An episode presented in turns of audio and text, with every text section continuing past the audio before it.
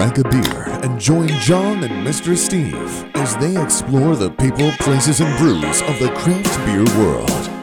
You are now entering the Might Be Brews podcast. What's up, everybody? Welcome back to Might Be Brews, episode 76. My name is John. With me, as always, Mr. Steve. How you doing tonight? Episode 76. I believe so. Sixers by 100 tonight. Let's Oh go. Oh, shit! I didn't even realize that. Let's go. That's perfect. What is it? Ga- It's not Game Seven yet, is it? Uh, it's game six. Game Six.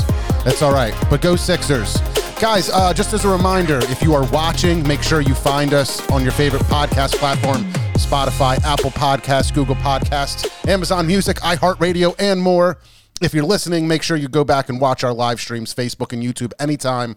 Our website is mightbebrews.podbean.com to find all of our shows and help us with the algorithms. Find our show, press play, subscribe, rate, and share, all that good stuff. If you guys cannot tell, we are joined by the great people from Wilmington Brew Works out of Wilmington, Delaware. Thank you guys so much for hanging out with us and being a part of this. Uh, super excited.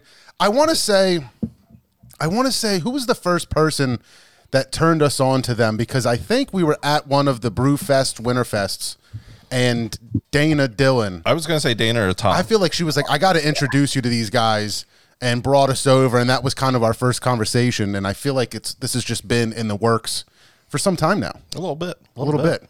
So, um, we're Hey, sipping both on, Dana, both Dana and Tom are great friends of mine. okay, good. Good to So, know. I can Friends of the brewery. Yeah, Either- fantastic. Nice. So we're going to try to go around the uh, the group here and introduce everybody. Kind of tell us what you do, you know, what your your role is, maybe. But uh, let's start with you, John. I, I think you and I have been interacting the most, getting this thing set up. So um, I appreciate it, John. Tell us uh, who you are and what you do. Sure. I'm uh, I'm John Fusco. I am. I think my title is VP of Creative and Brand Marketing. Um, I think what that means is that I draw pretty pictures for the brewery. Um, but I designed our, our logo and and most of our beer labels and our merchandise and you know my wife and I help with the interior design and and pretty much our brand presence and uh, outreach as as as we do. So I think we spoke back at the Kennett Winterfest episode because I was out there slinging beers with Dan, and um, yeah, happy to be here. Yeah, awesome. Thank great. you, Derek. How about you? All right, my name is Derek Berkeley, aka DJ Suds. Uh, I am facilities and taproom maintenance manager, uh, and also brand ambassador. Um, I am also one of the hosts of Turntable Tuesday, which we have every Tuesday night in the tap room where we spin vinyl all night long, and it's BYOV. So for all you vinyl fans out there, grab a few records from the collection, come on down, and uh, share them with us in the tap room. Nice, very cool. Uh, let's go down to Dan. Uh, Dan Yup, I'm the events uh, ambassador and also DJ with Derek on Tuesday nights for Turntable Tuesday. Nice. we spin only the finest vinyl from your past. um, but yeah, no. So I, I kind of a jack of all trades as well. But any type of event that we can get out there and promote the brand, like you saw me at kind of Winterfest and things like that, uh, kind of brand ambassador doing events is, is a big push. Nice. All right, Keith. How about you? Yeah, I'm the uh, CFO and the uh, chief operating officer for uh, the tap room. Uh, so you're usually going to see me in the tap room a lot, and um, the other guys I work with as we uh, do all the financial aspects of our business. So Awesome. And finally, Craig. Hey, I uh, I make beer and have ideas. Very simple. I like it. He keeps us all in line. Very cool. I make beer and have ideas. These guys help me execute those ideas really well. Nice. What we do. All right, so let's do. let's talk about this first beer here we just cracked. We've got the woohoo, so I don't know if anybody wants to take the lead on it and tell us a little bit about what this beer is and, and what we're drinking. Yeah, I'll, ta- I'll take a I'll take a stab on on on where this one comes from. So obviously, uh, Wilmington uh, is, is a small little city on you know in Delaware here, but uh, we we do have a high single A team um, that we are big fans of. Those are the Wilmington Blue Rocks. Uh, right now, they are a, the high A affiliate for the Washington Nationals.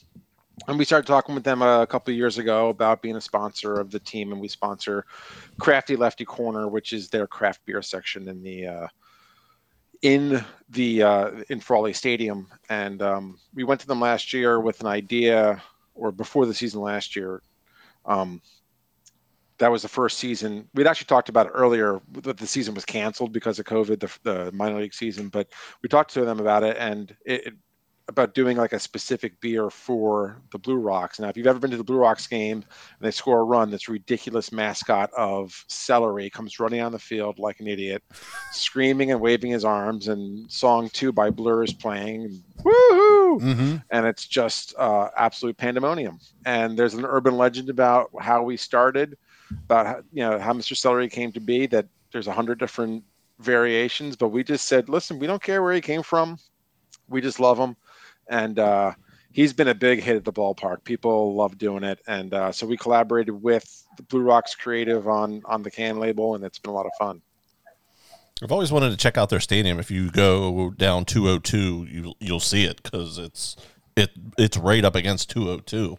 95, 95. Oh, I'm sorry, 95. I, I take on 202 to 95 get to 95, so it's on 95. Um, and it seems like there's always a cool little setup back there. Like there's always a bunch of restaurants and stuff back there. Um, So if you're looking for a good little minor league game, go check them out. Yeah, the beer's delicious. I love it because it's it feels like it's nice and light, but it's got a good body to it, good flavor, a little juicy, which I like, and um, you know, it's something that has got a lot of flavor, good craft beer. But I feel like at a game, I could probably drink a couple of these and not get too sloshed. It's got a beat and I can dance to it. Yeah, well, what's it, Craig? About five and a half percent. It's uh, you know, Yeah. that Northeast Pale Ale. That you know, maybe we'll call it a session IPA today. Oh man, look, we've been we've been beating up the semantics between pale ale and session IPA, and is session IPA going out of style? I mean, look, I'm giving up. It's so people turn off. Uh, You you would not believe how many people I talk to that are like, no, no, I only drink pale IPAs. I'm like, it's pretty much an IPA. You should try it. They're like, no, no, no, I don't like it unless it's an IPA. Like, but it's an IPA. You should try it. And uh, because we call it a pale ale, I think it freaks people out. I think they're afraid to like just try it. Um, it really drinks like a session IPA. They, like it's a it's a, definitely a pounder. I mean, you could. Uh, my limit. I joked with the guys when we were first opening. Like, I my line is like six point two percent. Once I hit six point two percent, I can have a beer or two beers, and I'm done uh, anything o- like you know anything in that range i'm it, it's like a quick night for me but for some reason in the five percent i can literally drink all day long and you know not not uh, have that heavy buzz that really uh, gets in the way of doing things um not that i'm promoting that i'm just. Unless you're at the ballpark, we definitely promote it. And you're watching a baseball game, you know. Sessionable and crushable. For real Yeah, Mhm.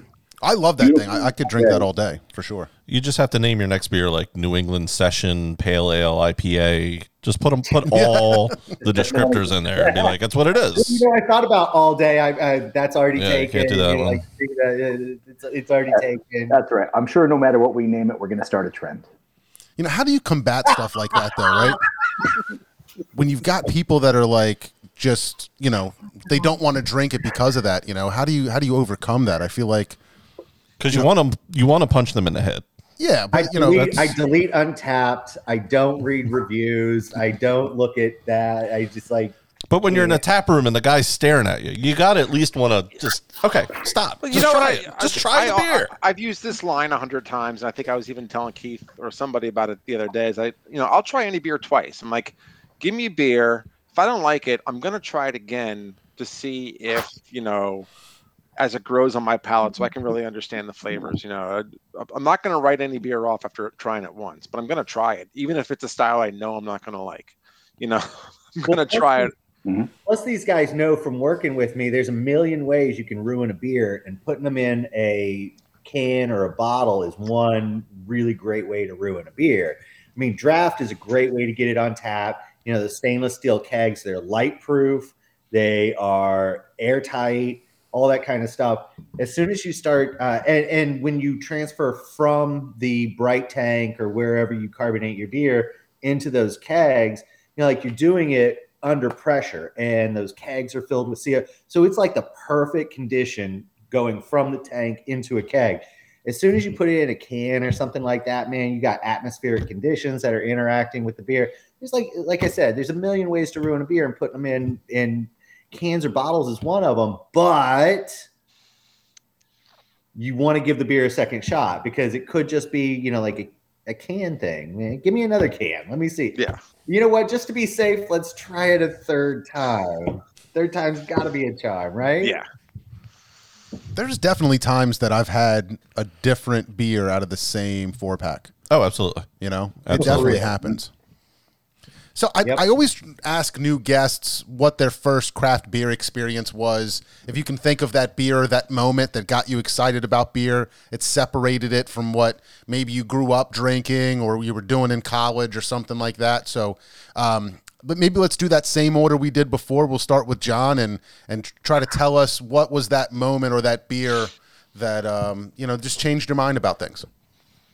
All right. I uh, I grew up in New York. I went to the uh, Merchant Marine Academy uh, for college, and, and, and there we're kind of like professional drinkers. You know, we would go down to uh, the Super C convenience store and get a couple cases of Schlitz ice, and go down to the park and and and drink those because you know it, it's it's the only thing you ha- you could do in Kings Point, New York. Um, and then uh, you know I, you know, I worked in an Irish bar for a little while before I, I I moved down here. And you know down here you know everyone was drinking you know Yuengling and i was trying that out and just drinking whatever until uh, one day i saw an ad for believe it or not the kennett brew fest in, in 2006 and i still have pictures of me. A whole bunch of friends went and i was definitely you know that group of guys that i look at now i'm like oh boy here we go. But you know um, just thinking i could try all the different beers and this is going to be great. And then all of a sudden i was like this stuff is so different than what I'm used to. It's really good, and I definitely got myself turned on to uh, to beer at Kennett to, to craft beer, and then I just was beer adjacent for a long time until uh, you know I met Craig at, at, at Pico's liquor store, and he asked me to draw a, lo- a logo for one of his breweries, and a couple years later, here we are. Nice. Yeah. What was Kennett Brewfest like in 2006? I well, one I want to say I can't remember because I probably had a few too many, but I, I I don't think it has changed substantially. I think it was just as cool then as it is now. Probably less food trucks because food trucks I really feel like are like a 2010s type of invention. you know, like all of a sudden they were everywhere in the 2010s. But uh, you know, it was. You know, I remember a ton of tents, a ton of beers. Probably, you know, the bigger craft breweries. You know, people were traveling from far away because you didn't have as many local ones. But uh, no discernible difference a- a- as I can remember. It was just as much fun. It's a great event. Yeah, I would think there's got to be so many more breweries that have popped up since then, and I'm sure maybe a couple have gone away, but probably more. Oh yeah, You know, it's probably just got to be a lot more breweries. Yeah, and I and you know back then it used to be more as a beer drinker, more, more people were like, "Oh, I got to try this beer from Founders. I got to try this beer from New Belgium." It was a lot more bigger breweries that people were after until they started discovering the smaller ones. Yeah, I don't know if there was that like that that pas- uh, pastry stout chasing or you know IPA chasing It was much more bitter. You know uh, IPAs back in the you know the the, the early aughts. It, it, But- was, it was the IBU race back then, John. yeah, that it definitely was. We talk about that. That was like 2012. Yeah, like you can taste any difference after when you get up there. Yeah. Bitter Wars. Derek, how about you? So uh, when I was in uh, college, I dabbled in um, some craft beers, um, Sam Adams and uh, things like that, Winter Lager. Then uh, never really took the plunge uh, until I moved to Delaware in 2013, where I started working with Dan, uh, aka Beer Man, and he introduced me to a whole new world of world. he uh he, he came over one one evening and brought over i believe it was a, a heavy seas holy sheet and it was was that a bourbon barrel aged Yeah, I think it was just a Belgian double. Ma- I think it was a Belgian double. It was really good. Yeah, and it had a few couple years on it. Uh, I think it had maybe had about two years on it, and it was fantastic. And then he also introduced me to State Line Liquors, which is not that far from us. Uh, and that just blew my mind to see all those beers and to uh, learn how you could age beers and they still develop over time. And uh, I started collecting and aging beers, and the floodgates opened, and uh, haven't turned back or stopped since. Um, and uh, through Dan, I met Craig. Uh, when Craig opened one of his breweries, Dan and I went there to support him. And um, yeah, the, the rest is history. Nice. Belgian doubles are making their comeback. That's my Oh, my boy, next I year prediction. Belgians. I love doubles. They do. I could see that They're happening. coming back. It is, it is so much fun. I remember having that same kind of feeling when I first started getting into beer and I was just chasing IPAs. And then when you start finding these other styles that can be aged and how they can develop, it just was a whole nother barley ballgame. wine, Stouts. Oh, yeah. Belgian Quads. Yeah. So much fun. yeah. Amazing. Dan, how about you? Uh, so for me, I'm I'm born and raised in Delaware, and uh, I've always gone to Stewart's for food, uh, you know, and and to hang out. I think I was 19 years old. I went with my brother and his friends, and they bought me a beer. There, there was they loved their wacky wheat from Stewart's. I don't know if you guys ever had that. Their their Hefeweizen. I have not had that. But what they also did is they had like fruit extracts they could add. You could have like a raspberry wacky wheat or like an apricot wacky wheat. Wow. So the first beer I ever had was the raspberry wacky wheat, and I loved it. And I got into like fruity beers then. And then eventually, the more beers I drank, the darker they got and the bigger they got. So That's what she Could said. you I feel like imagine how my- much shit you would get right now if you offered like flavor additives at the tap room? What are you talking about? That's every sour. Well, I know you guys can can do that in the brewing process, but I mean, imagine if you guys just said, "Hey, like we'll we'll put a couple drops of anything in, you know, your lager, your sour, your whatever you want." I just I think uh, that might start a riot somewhere. Somebody Hey, I don't know. I, th- I see Keith's gears turning. You know, he's thinking, hmm, what can we do here? Hmm, Hefeweizen? Hmm. that was no. I feel like my my my journey with beer was like with coffee. Like when I first started coffee, I liked a lot of cream and sugar, and then less sugar, and then no sugar, and then some cream, and then just black. right. With beers, I started out like super fruity and sweet, and now I like my beers to taste like black coffee. Right. I like it. I like it. It is funny. I, I feel like the same things happen with me. Your your palate just evolves and changes over time. And you know, I, I feel like my early beers were Leinenkugels and uh, and shock tops and stuff like that. And you know, eventually turn to hops, and then you you find all these big barrel aged beers, and you love those. And the same thing's happening with coffee. Like I used to put like this much, you know, French vanilla creamer at Wawa in, and now it's either black or a splash of, uh, you know, a splash of uh, half and half or something like that. Do you do you guys want to take that opportunity to uh, move to that big dark beer that we have in your? Uh, Let's do it. I'm guys- ready for another you one. guys ready to move on to another one? I am. we're putting John in charge of uh, beers. Can I have some water? He says Come on. he says we open a beer. we Hey, open. John. All right, so I'm well. It looks like everyone realized this is uh It's a freaking awesome beer, and I can't believe I put so much sugar in it. so this is uh from Santa in Any beer that I've ever made.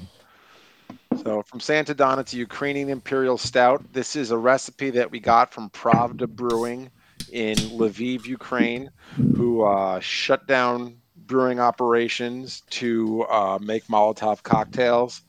Um, we were really happy to participate in the Brew for Ukraine uh, effort. Uh, there's Oh, Craig that. wearing a shirt. Craig interviewed on Ukrainian TV today in Kiev, um, which Not is really. Kyiv. the the lady had uh, the lady had just a couple of days ago gone to Lviv from Kiev. Oh, okay. Well, it's a Kiev station. I know she told me that. It that. was a Kiev station, yes. So, but they she had moved to Lviv just a couple of days ago. And when I was uh, when I was interviewing with them, man, they were getting rocked by artillery, so she had to do it from a bomb shelter. No way. Yeah, That's I intense. bad for her. Yeah. Oh, that's it's crazy what's going on, and it, it was so neat. I, I started seeing those posts early on about that brewery doing the Molotov cocktails and things like that. And then uh, I know you guys were one of the first ones that I saw that got involved with doing this Ukrainian um, Imperial Stout.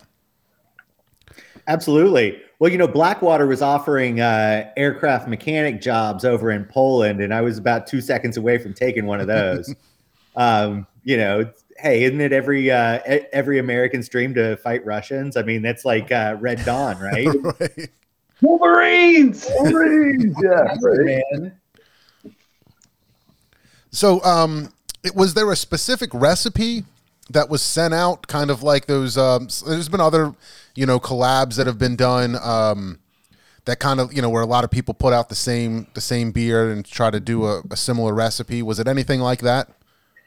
Nah, they had uh, they had a set of like four recipes that they sent out. I can't remember. I like I reviewed them all and like Five. I and yeah, okay, there you go. When I first got a hold of them, they were all in Ukraine. One of the guys went back, and I guess a, a brewer for Pravda was English speaking or had uh, as a second language or something like that. Was able to trans uh, translate everything.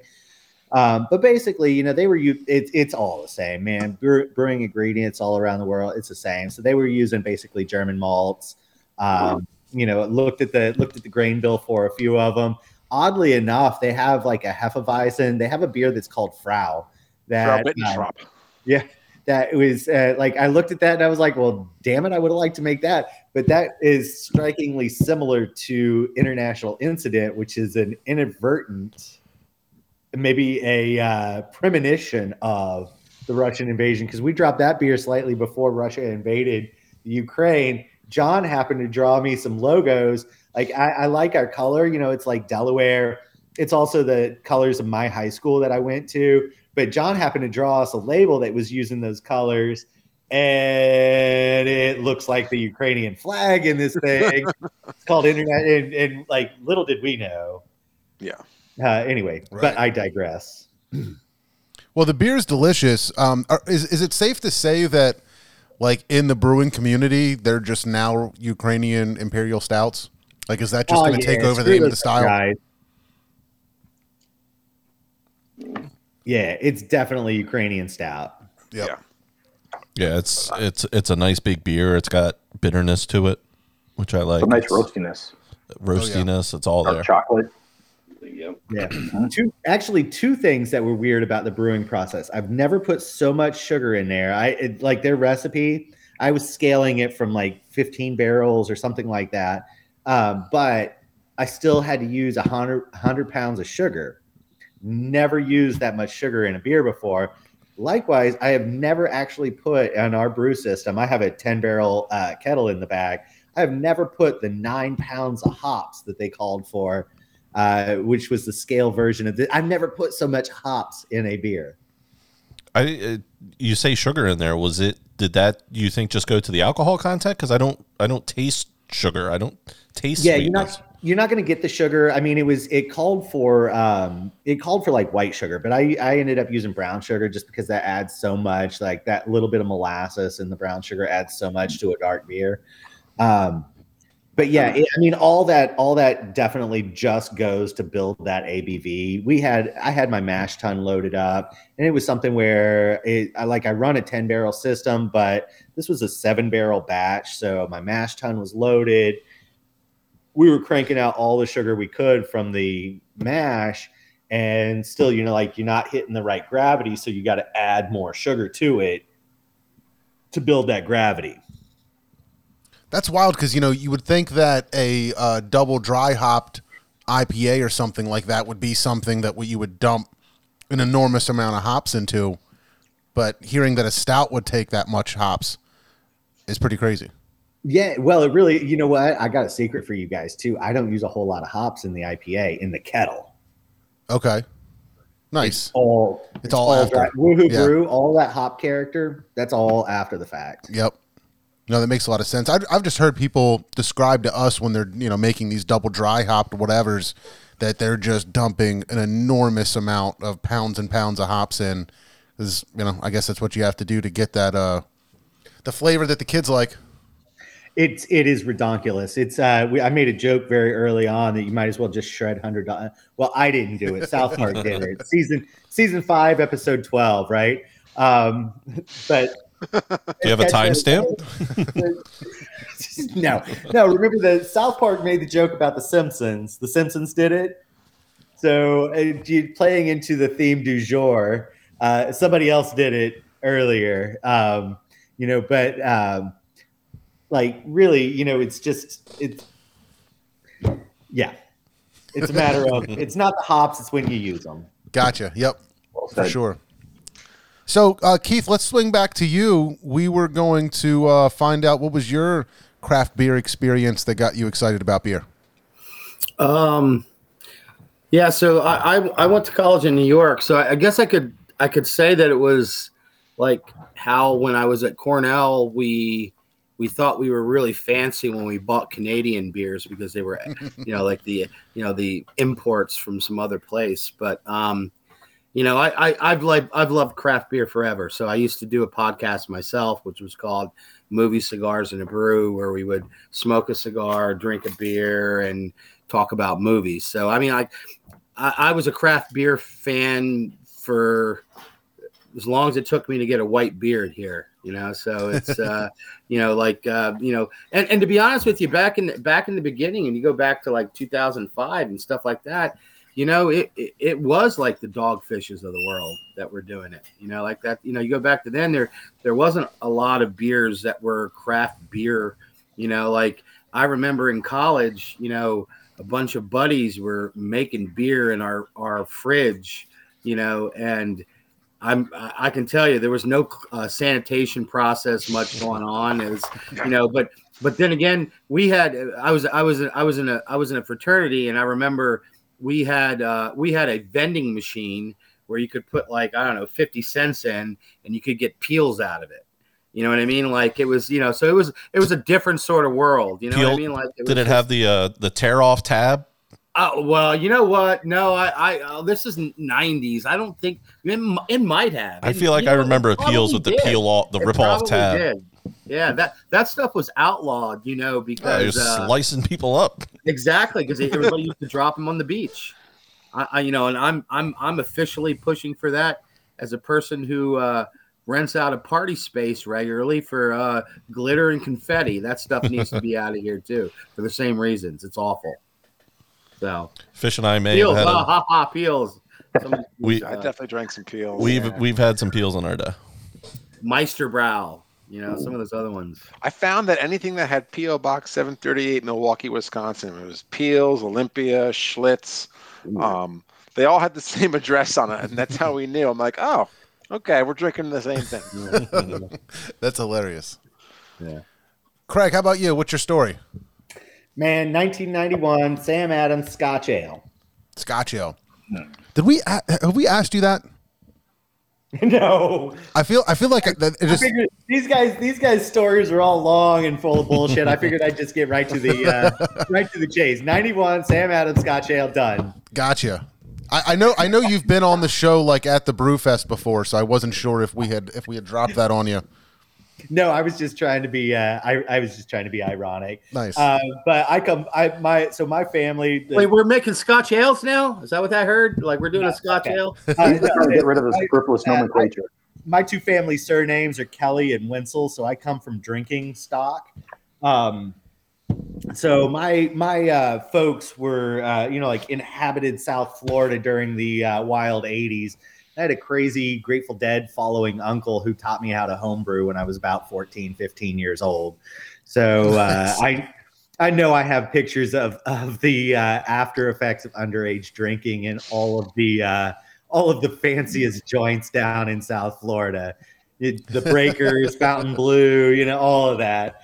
I think I actually when I was when I was 14 during the Orange Bowl parade that was always in uh, Miami, you know, like New Year's Eve, right? The big Cuban Fest, Orange Bowl parade.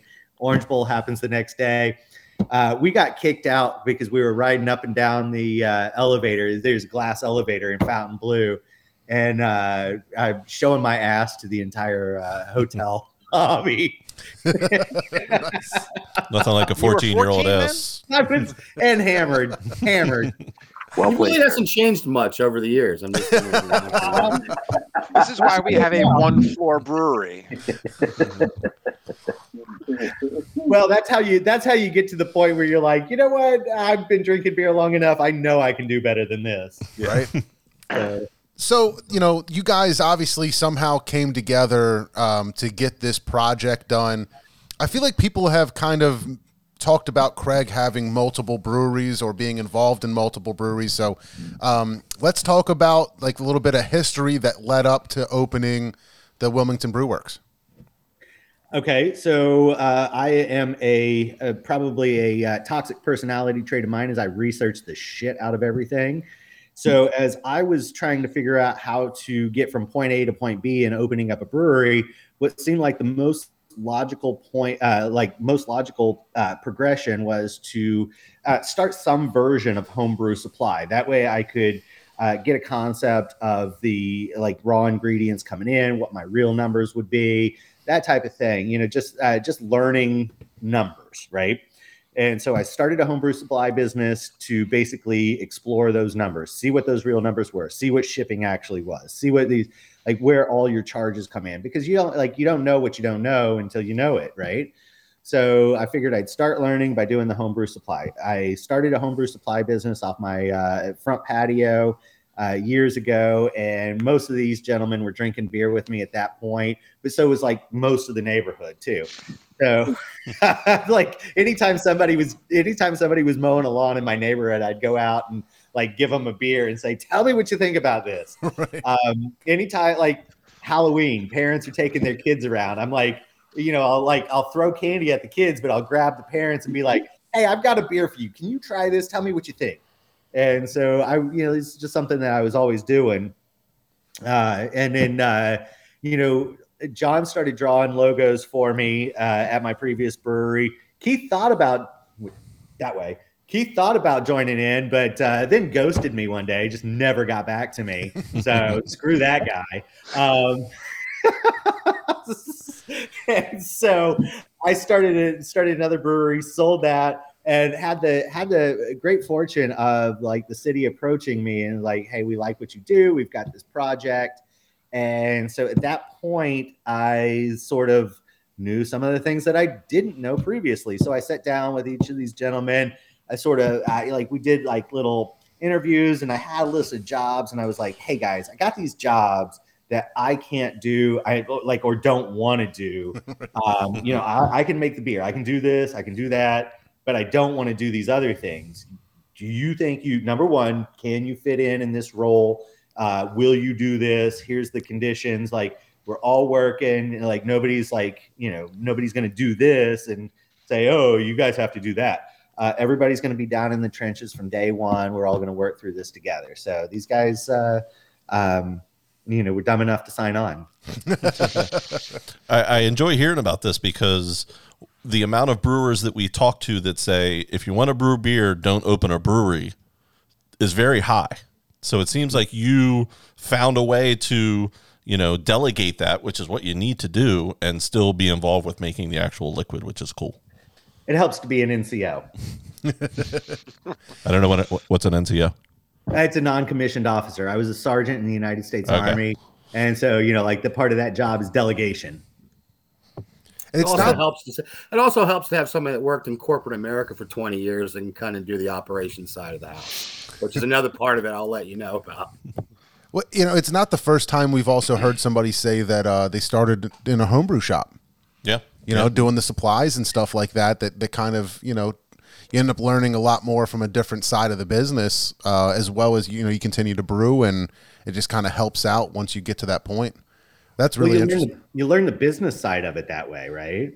Right. Yeah. It's not just, you know, home brewing and like, hey, you know, these beers are good, but what do I do next? You, you've already got a business under your belt. You understand dealing with customers and vendors and all of that Yeah, stuff. and, and one of the biggest things that you have to do, this is probably, I think, the hardest thing for any brewer to do is that, and this is what I tell anybody that's doing it, is that um, when you do it from a financial perspective, if you want to brew the beers that you like, stay in your driveway.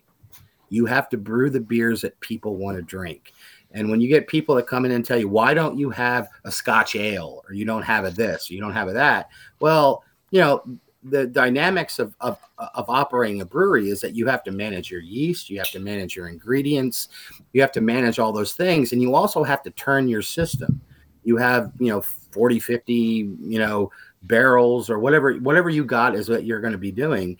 You have to turn that system as efficiently as you can and put beer into people's hands that they're going to buy in the tap room that you have and uh, you know i mean it has to it has to fit your strategy if you're doing if you're doing like a um, you know if your strategy is to be you know distribution then you got you got to serve distribution you know which is to some extent it blands out what you can do as uh, the creativity that you have. And and you know we we we are we're a slave to the fact that we have so many flavors which is great. Um, but you know, sometimes that means that you can't always you can't like double down on something push it out to distribution as much as you want to. So, you know, like the the whole thing with the you know, like Craig's great. He everything that he creates, uh, everything that we've done, you know, uh, the the pride that we all have take in it is the fact that we, if we ever did a bad beer, you wouldn't have it because we you'd never see it and that takes that takes dedication to the craft dedication to what you're doing and this entire team produces a product across the board that you know we, we're all proud of. And uh, we're, we're all part of this team which is what which is what's wonderful about it. And i'm it's the reason why that i'm i'm involved with it. And and uh, craig's concoctions are amazing you know? I actually met him as a home brewer in that home homebrew supply supply place, and like you know, I I never could brew as well as Craig could, and you know that you know that kind of hurts me as a person. But you know, is, I'm glad that I that I'm I'm in his organization. That's not true. That 180 degree water that you dumped all over yourself hurt. Oh, exactly. Yeah, yeah. You know what? That was the day I decided. You know what? I, am not going to be back here at all. We're not even. I'm not even going to be involved with this. I've got I've got lots of other talents. I'm not going to be involved in that part of it at all. I think that's a good time to move to the next beer. You think so? Oh, you guys Wait, got you guys, got ten percent beer. I mean, I, am thinking just based on you know we were talking oh, about brewing oh. what the brewing what the people want, brewing what uh, what sells, and and and, and brewing what people love. And I think that um, getting out the luau punch right now, which you guys have in the crowler, okay, um, is an, is a is a good idea to move to. And and there's major reason for this. The people have spoken with yeah, that. Yeah, have. Exactly. So this this beer, um, we went down to the uh, 302 Drinkers Choice Awards, which is held at Crooked Hammock every year. Um, and it is uh, instead of the People's Choice Awards, it's the it's the Drinkers Choice Awards where we all uh, bring a beer. And This year, for the first time ever, every brewery in the state of Delaware was uh, represented there. And uh, what we have here is Luau Punch, and this won back to back. So it won in 2020. There was no Drinker's Choice in 2021, and then it won in 2022 for fan favorite best beer in the state.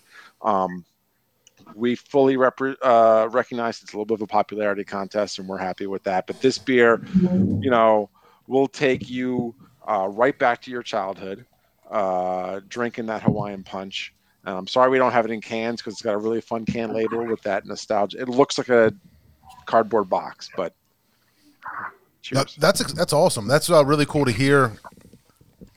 It, it, I don't know. It's got to be awesome when you go and do these events and things like that. I love Crooked Hammock. Um, it's a great spot. I think yeah. we're I think we're gonna try and hit that this weekend. Are you? Yeah. Yeah, you should. Yeah. But uh, well, and, and you know the the thing that you know when you go down there and you do it is that you know, if you go and if if it were held in our place, it would be all the fans of our place in the place. I mean, you know, like mm. there weren't very many of our regulars. There's like you know four or five. So when you go down there, and everybody's bringing, you know, what they think is going to do well at, the, at this sort of competition is kind of like gratifying. It's almost like you go into enemy territory and you and you steal one. You know what I mean? Yeah. Like, you know, because um, you know that's that's that's the home of a lot of really great breweries in Delaware. You got you got you Kind of like watching the Cowboys lose every uh, Sunday in uh, football season. or Oklahoma Yeah, State. I It's love cool. those. Or I'm Oklahoma State. feeling kind of could left Oklahoma out, so I was going to put some headphones on too. Make it the microphone. so, guys, can you hear me? Is this uh, Coming in loud and clear, Craig. Loud and clear. out? Oh, that's awesome.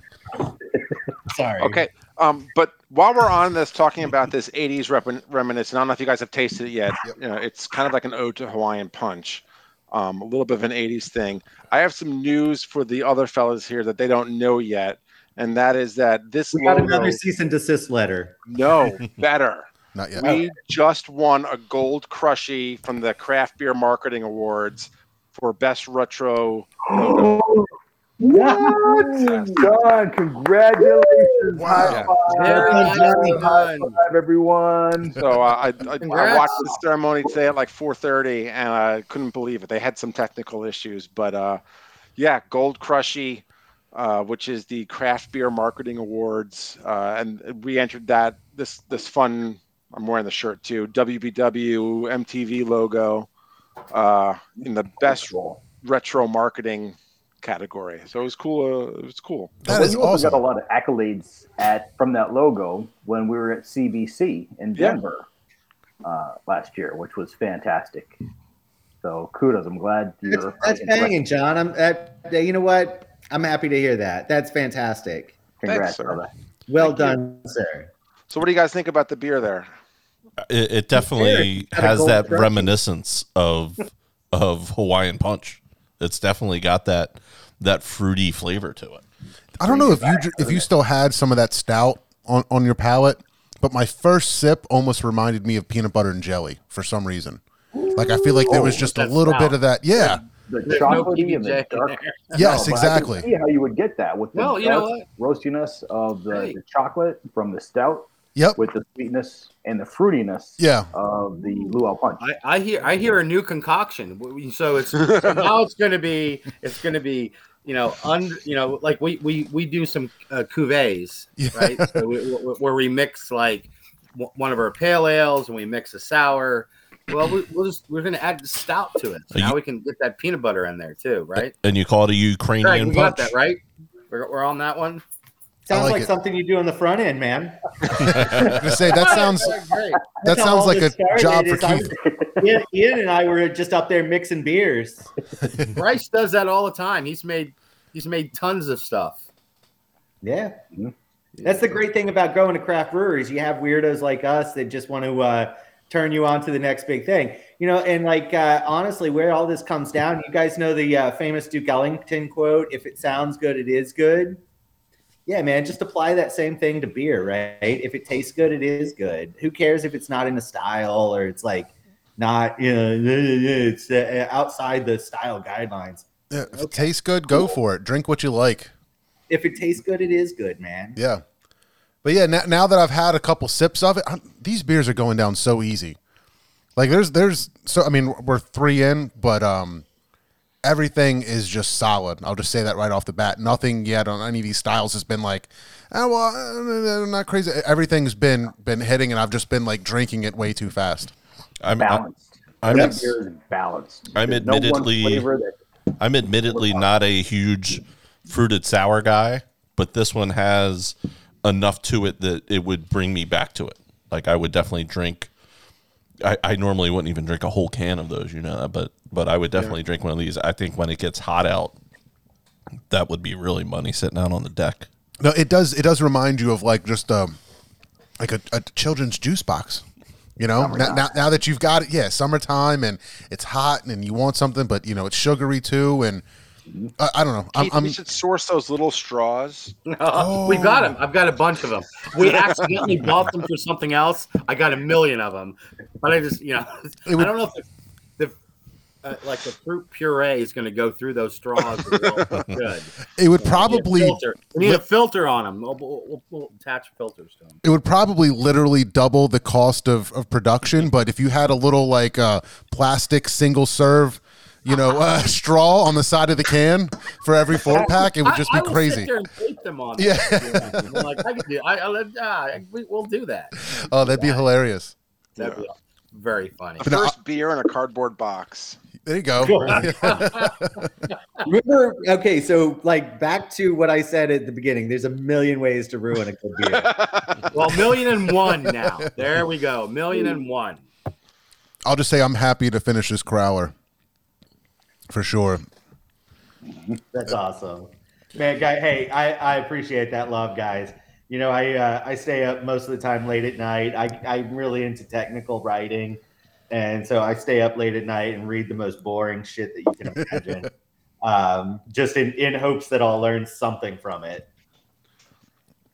Well, tell me about you know you, you, you kind of mentioned um, you know distributing and things like that. You know, if you had to put yourself into some kind of brewery format or business model, what would you guys say is you know it- it would would be the description for you guys? Are you guys doing distribution? Or are you mainly tap room sales? And and how does that work?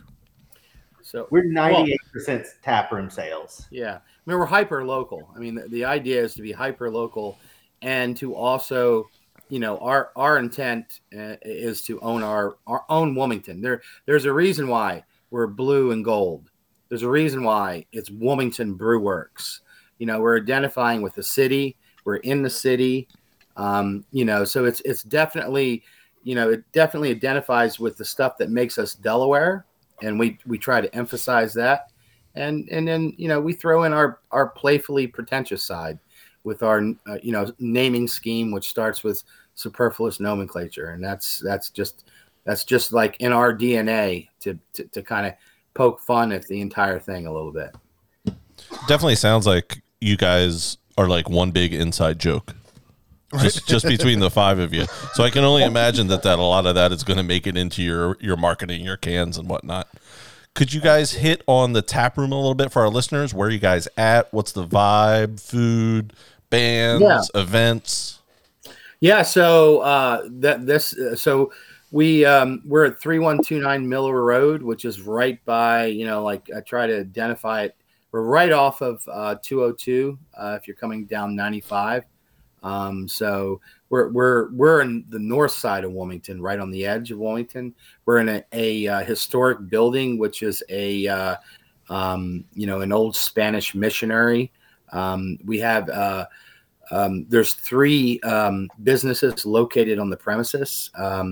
Um, there's us, who were the the sort of the anchors and the people that came in first. To interject, it's not a Spanish missionary. It's uh, it's uh, uh, Spanish revival is the architecture.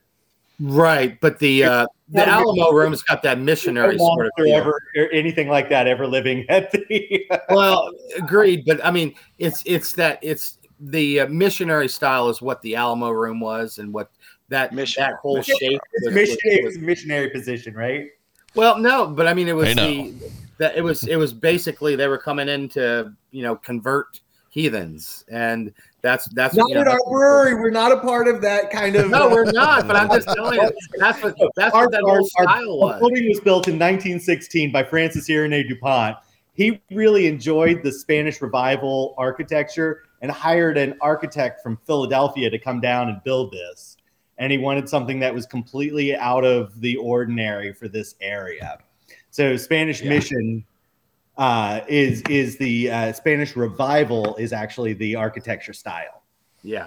So, and we have it. We have a we have a room that you can uh, rent, um, which looks like the Alamo. If you ever seen the Alamo car, if you ever been to uh, San Antonio, it's um, it's got that whole shape, you know, at the top of it uh, that uh, we kind of use in a lot of our um, marketing uh, structure. And uh, we we do all kinds of parties there. We do all kinds of things there. We rent it out for, um, you know. Um, any kind of sh- uh, shower that you want to do. We also have uh, comedy nights in the room. We've used it for a million different things. So, to be honest with you, it's it's it's like a huge marketing engine for us because it's a great space, cool building, cool architecture, and uh, you get to have the best beer in Wilmington in it. Yeah, I gotta say, so you know, being somebody who's the tap a room itself is sorry about that, John. Just r- real quick, you know, being somebody who's a, Oh, a fan yeah. that goes to a lot of Yeah. breweries and things like that. Um, I really like it. You know, for us being in the Downingtown, Chester County area in Pennsylvania, it's really not a far drive at all. I think I was there in about 40 minutes, you know, from our local spot which isn't far. People go to the city and and, and you know go to, to other counties and things like that. It was not a, long drive, and it was not a difficult drive at all. You know, you're just on the highway. You're there in no time, and I really love when breweries have great parking. You guys have an incredible amount of, of parking, tons of space. You know, with all those other businesses there, you know there, there's definitely um, you know more space to, to park and things like that. So it's easy to get to easy to find easy to pull in you know find a parking spot. So i love those things. And then i really loved the of, you guys were talking about that spanish architecture. It's a really cool looking place. It, but you know you, you're talking about how you know that that it's older but it looks new. Everything looks shiny and fresh but it has a cool style to it and I took a couple pictures. I'll post them on uh, online tomorrow for our for our followers. I got a couple of them on the screen back here. But um, I love that tap room space. It just seemed like there was a, a, lot of room in there. There was a lot of people having a good time, and uh, so for me, it was just like a really cool. Even though I was in and out of there, it was a cool experience, and I really liked the location. You know, it's fun. It's it's this really long building that we're in. It, you know, we're only about 20 feet wide, but you know, 200 feet long, and, and, so all the brewing stuff's on one side. We've got a bar and this really long, like almost like a beer hall type feeling to it, um, and it's it's filled with lots of natural light, which is, uh, is something a little different for a lot of breweries. So many breweries are are back in a, you know an industrial park, a garage somewhere.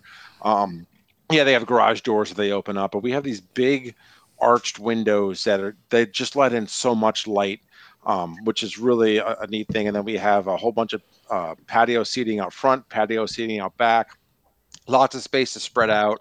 Um, you know the, the number of fam- people that come with their families and we, we don't serve food you know we've got some snacks we have the occasional food truck like keith said the best pizza in delaware right next door we've got sleeping bird for coffee if you're there before three o'clock on a friday or saturday but families come and they hang out and their kids draw on the chalkboard wall and we have little coloring sheets for them and um, you know i've got kids craig's got small kids dana small kids so like we built a place that could be family friendly too. Like we we want to be able to hang out at our own place with our with our families and, and and not feel like we're intruding on something. So it's a place that families are welcome. You know, our target market, you know, on a Saturday afternoon is is is is going to be families that are coming out to celebrate, which is really a neat thing that breweries can do that today. Um, you know, to think uh, hey, John was mentioning beer hall. Little did we know that was a business plan idea that we were uh, that we kicked around. That was going to be a total face palm coming into COVID, right? Mm-hmm. Um, gentlemen, I have a, a you you mentioned parking. I have a great story for you. I sat down with some city planners and I was going to them to explore options for grants. Is like like when I was first starting this thing up and running and I sat down with the guy. We've got the plans for the building out, and and he looks at me. And here I've prepared for all of this, like this back and forth, this repartee between this city planner and I, trying to argue for the reason why these gentlemen want to give our company a grant, right?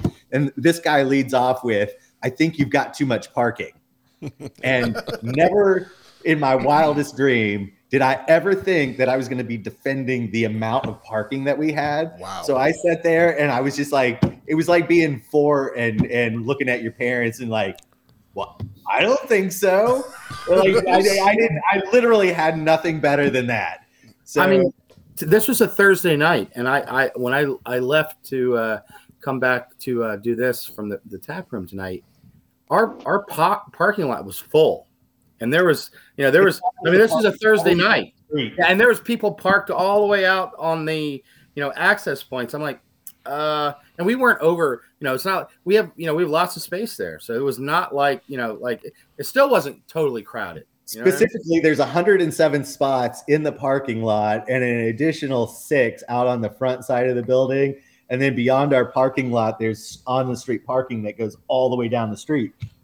I had never in my life did I think that I was going to be defending defending the parking number of parking like the opposite way. I mean that's insane. Yeah. I mean normally you can't you can't build because you don't have enough parking. Mhm. It's it's it's sort of nuts, but Yeah, when I Yeah. pulled in there Wednesday evening, um, I, when I first started pulling in, I was like, "Holy crap! There's a ton of cars here," and I, I did find a spot, but there, I don't know, maybe five, you know, five or six spots were open. So I mean, there was a spot. It's not like I had to worry about parking far away or anything like that. But there was a lot of that's because cars. we have a cornhole league on Wednesday night. I saw that. I was going to say Yeah. that. You know, I, I saw them, uh, you know, in that further room in the back there. Yeah, we we well that's that's the room. That's the Alamo room. So we Okay. rent that room out, out all the time. So that's we have um 24 teams. So we have you know like you know 50 60 people that come through there over the night on a Wednesday for that for the for that competition. Oh, that's awesome. yeah, it's like it's like a whole relegation thing. We have three leagues and um you know like a you know champ league, a middle league and a lower league and then we relegate between the three the, the three leagues like soccer at the end of each season. Nice. So if you So, yeah, suck, it's, you're it's like a whole tribe. It's it's it's You're it's getting insane. dropped. Yeah. I like that you call it the Alamo Room.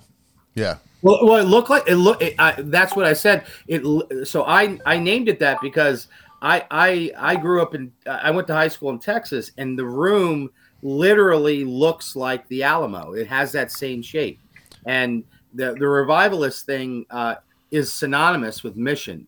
So that that that revivalist uh, uh, architecture is synonymous with mission ar- ar- architecture. So that's where they used to build the missions and go into all these places um, and and that's why we named the room that way because that's exactly what it looks like. It looks like the Alamo. Does it have a basement? That does not, but adjacent to it, there's a there's a there's a crawl Somebody space. got it. I- know I- this one because person I was it. in the crawl space because I was trying to to to wire. Uh, um, Guys, just remember it, okay? Just remember the Alamo. Yeah, I, I'm going to remember. I rem- remember crawling under it to put cable in there for for TV at one point. I want to try to Yeah. squeeze one more in. What should we do? Yeah, should let's we do do it. the bottle? yeah, Oh, let's do the that's- bottle. That's a tough one to squeeze. You're going to be squeezing for a while on that one. Hey, no. So um, this last, um, not a beer, um, little something different here. This is a cyser. So in addition to making beer, uh, you know, Craig, you can speak a little bit more about it, but we are also licensed as a uh, winery, and we make our own cider. And uh, this is our first cyser. And the cyser uh, was a new product to me, but it is a um, carbonated drink that is a co-fermentation of both apples and honey. So um, part mead, part cider. Um, somehow that turns into cyser. Um, the uh, name of it's Plus Two Charisma. It's a little bit of an ode to all the nerdy things in our lives, whether it be Dungeons and Dragons, The Princess Bride. Um, a little bit of uh, uh, Tolkien and uh, Lord of the Rings map on on that label. Um, this one drinks more like a wine. It's like uh, what is it, Craig? Ten point two percent. Mm-hmm. It is. Yeah. So uh, at first I was going to ask if there was a uh, a typo. I've never heard of this before. a cyser. Yeah. Yeah, I've never heard Well, that I'll tell yet. you what. I, I'm about you know two months into it myself. Cheers, That's not true. Ryan uh, Ryan Rice, our uh, cider maker and production assistant, um, has been going on about wanting to make a cider probably for a little while. So I've I've known about the product, and I did go to CiderCon with him this year and got turned on to a whole bunch of new products I didn't even know existed. But um, this was one, and um, he used apples and pears in it, um, and honey, obviously, and it, I think it came out beautifully. It, it's it's a completely new drink to me. Um, I think you can serve this at at any dinner next to next to a white wine and and and have it really sit out there nicely. Very rich, very rich and full. Mm-hmm. Nice mouthfeel to it. It does. It's got a really nice mouthful and tons of flavor. I'm just I'm getting a, There's a lot going on. a in there. lot. There's a lot Yeah. going on there. When Yeah, can I it's- it's when really can I get good. the the barrel aged version? Well, I, I think what I what you guys don't actually know is we did uh, age that on on oak spiral that were soaked in an apple brandy. Ooh. So there is, uh, you know, like what we're, what Ryan and I are looking for in some of those things. You know, apples, uh, they do a great job, but some of the things that they miss that like grapes really have that set up set aside uh, you know, like wines, you know, the higher gravity stuff. You got those tannins, um, and where you know, like beer, we can we can do things with hops and and, and whatnot. Uh, with with just uh, fermented apple, you're kind of missing that those tannins, which really do round out that flavor. Yeah. Um, but you add a little bit of oak to that. You've got those natural tannins. You got that natural vanillin compound that's in oak, and so it really kind of uh, it just it brings that whole product together. Shit, I like this a lot.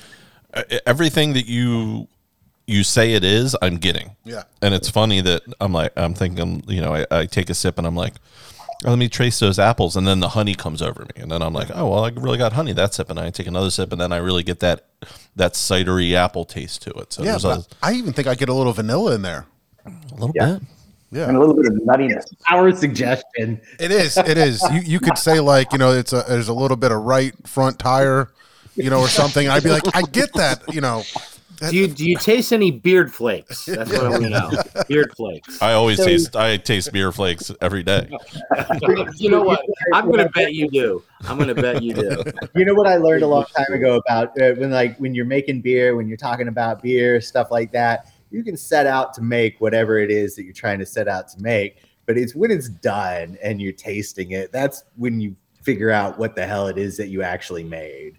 It's just so tough for uh, me for whatever reason. Being a, a you know I still feel like a novice beer drinker sometimes, but trying to pick out those flavors and and and to name them and to call them something. You know, I can be like, oh, I like this. It it it has a good body and it feels good, good mouthfeel, whatever, and, and it tastes It's great. got a beat and you can dance to it. Exactly, right? Like that just kind of does it for me. And I can't pick out the the little little nuances or you know somebody like oh it's a little bit of like Earl Grey tea with uh, a this and that and I'm like yeah like you know it, it makes sense but you know if only I could come up with those things you can win anybody over you know if you put that description on the beer that it tastes like this and does this and, and tastes like that I feel like you know you could blow somebody's socks off with it Man, you ever read the back of those wine bottles and be like, dude, you're just making stuff up. it's a little bit of leather and uh, and you know burnt candle wick and whatever, and you're like, well, where, where did Tobacco. you come Don't up with this? yeah, yeah, yeah, I'm, I'm buying that. I think I taste that. I Yeah. think I taste it. Nah, man, it's a bunch of guys sitting around a room drunk, just writing these tasting notes, going, Yeah. "Hey, you get this? No, but I bet if we put it in there, we'll see this shit pop up on on tap." yeah. I think there's a I think they have a box and they just put descriptors in there and then they pull out five of them. Line draw. Oh, look at that. Uh, overripe cantaloupe rind. Yeah, that's a good one. Let's put that in there. You, you know You what? know- I'm gonna do that the next time I have to write for John. No, I was just gonna say, you know, like uh, I haven't been doing this as long as as, as Craig, and uh, my palate is definitely not as developed. I, I want it to be. I think it's because I there are a lot of like fruits I I just generally have not eaten much for some reason, and so like going back to that like that luau punch, and I was like, yeah, we should make like a wine fla- punch flavored beer, and I could see Craig's gears turning like okay, so that's probably a little bit of apricot, a little bit of this, a little bit of that. I'm like, I don't know what you're talking about. Like, if you can figure out how to make a Hawaiian punch, that's awesome. And he's like dissecting, like buying the, the punch and trying to taste it and taste all the flavors and figure out figure out all the different compounds to put in. You know, You stop making me sound fancy. I googled that shit, John. You oh come on, you you know you were telling me all the all the things. It's just. it- I don't have that sophisticated palate. I'm trying to get there. You know, I, I Takes don't time. think I'll, Definitely takes time. Me too. Yeah. Everything I Me too. learned, I learned on Google. I learned it by watching you. Google. So I mean, it sounds like a lot of you guys are, are uh, Delaware people. Um, what what made you choose your long location? How'd you figure that out? What the the the, the location on Miller Road? Well, I mean, well, yeah. I mean, did you? What made you decide Wilmington? I mean, you guys touched on that a little bit, but then you know, To be how- honest, there's only one person in our group that's actually from Delaware. Every one of us is some It's a transplant, somewhere yeah. else. Yeah, okay. yeah. But I mean, like, What so made me- I, I, I what made me choose that location is I drove by that a million times when it had that eight foot tall like uh, fence. fence. It was like, man, and it was a No bum trespassing. right. It was a bum camp, and uh, I like I pulled the Babe Ruth with my kids in the back of my car. I was like, one of these days, Daddy's going to put a brewery in that place. And uh, you know, I like- definitely drove by saying, I think somebody needs to put a brewery in there, and, and not knowing anyone who did that, and that was 2009. Sorry, Craig, didn't mean to interrupt. No, no, it's the exact same story. Like, so exact same story, but you know, like it was just one of those things that I'm like, oh, I'm going to do that. That that's what that Yeah. needs to be. and what and what's really funny is that I know that I put people in touch with people that were working on that prior to us being involved with it. There was Other people that I- breweries. other breweries that I was working with. I put in touch with it uh, with people that were working on that project before, and I, I didn't even realize it was going to be a thing that we would end up doing. Because I I've heard the stories about the breweries that almost went in there. I'm like, oh, I know who I know where that came from because Yeah. So allegedly, e- Evil Genius was looking at it. yeah, Uh, because because I put them in contact with the per. I was I was I was doing beer pourings for them, and I put them in contact because I so used what to you're be. saying is you were stabbing me back in, in the back. No, I wasn't even involved with it at Sam- that point. This was Twin before I was even also, involved. I was also looking at buying that place. Uh, do you Um, guys have popcorn? no, I'm saying no. This was way before. Like I was even involved with. I didn't even know. I, I don't even know if I knew Craig back then. Actually, I Yeah. probably knew you back then. I did. You were did. The You homebrew. Yeah, but we were. Um, we were no, but Sam Sam Hobbs actually was uh, was really going after this location, and uh, that was should've the, that was the whole time when uh, Twin Lakes sort of spun themselves apart. Um, but I think that just like days after Sam had his first tour of that location. But I I, actually sat down with the guy because uh, that site. Um, they were they were trying to tear. A guy had a plan to tear it down and put in a storage facility. mini storage, Yeah, mini storage facility. And I had, of a. I, I had a I had a sit down with a guy that came into the tap room at one point, and he was very bitter about it because he was the guy that had the plan, and people in the area actually came out and signed petitions to stop it from happening because Denrac and a whole bunch of other people spent a whole bunch of money because it was a brown site. Uh, they dug out all the soil in the place. I mean, it was you know it was a hundred years of you know heavy elements in there. You know, like it, you you don't you're not drinking like well water right under that building or anything like that. You know, all our water comes from the city.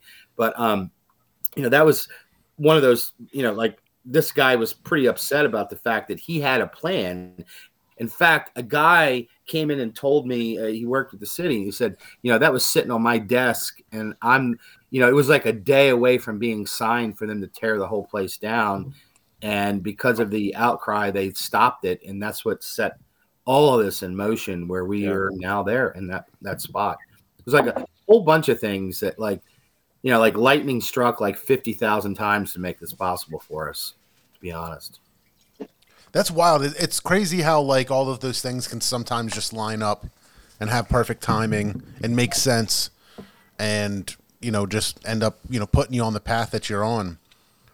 So a, lot of one of the things I like to ask you know breweries and, and brewers and things like that, the people that are behind the scenes is you know to us especially like this South Philadelphia scene, this area, we feel like we're super spoiled. We get tons of great beer put into our market, and then we've also got a ton of great breweries in our local area. Um, there's a lot of competition. There's a lot of stuff going on. What do you guys do to compete and help stand out? Okay, so well, that's you know that goes back to uh, how you guys have heard me talking about beer all along. Is remember I'm saying like I intentionally avoid style guidelines, right?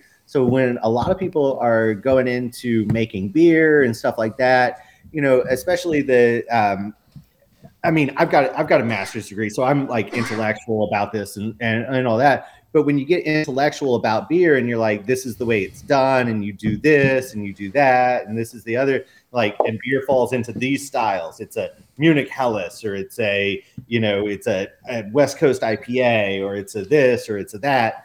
Um, you know, people do that and they sort of don't realize that it doesn't need to really be like that. And I think this is it's like the same concept of uh, that a lot of early jazz musicians were working with. I mean, it's it's just it's beer, right?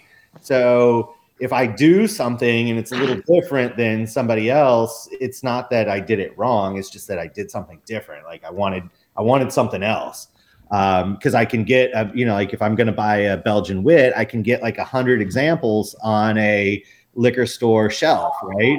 So why do I need to do that one more time? I don't. If I do that, I don't have an original voice to add to the conversation. So what I want to do is like, you imagine what a Belgian wit is, but then like, hey, what if I did a Belgian wit with a little more ABV to it, a little more, you know, like a little more body? Um, you know, I'm going to do this Belgian wit and instead of just like getting all that, you know, uh, haze from the wheat, I'm going to throw some oats in there too, because, you know, like if it works for IPAs, it's going to work for this because all it, all it is is that like that protein, it's that flavor carrier that, you know, like flavor compounds can bind to, and it adds that body to the beer. And, um, so, you know, it's, it's like just reimagine that beer and do it, put an original voice out there, right? And that's from what I can tell of of the market, you know, that's what we really need is we really need a lot of people saying, "Hey, I'm going to do something different." Um, because you've got a million examples of every beer at this point. So let's start let's start hybridizing those things. Let's do what Miles Davis did, right? Let's create that fusion. I love it.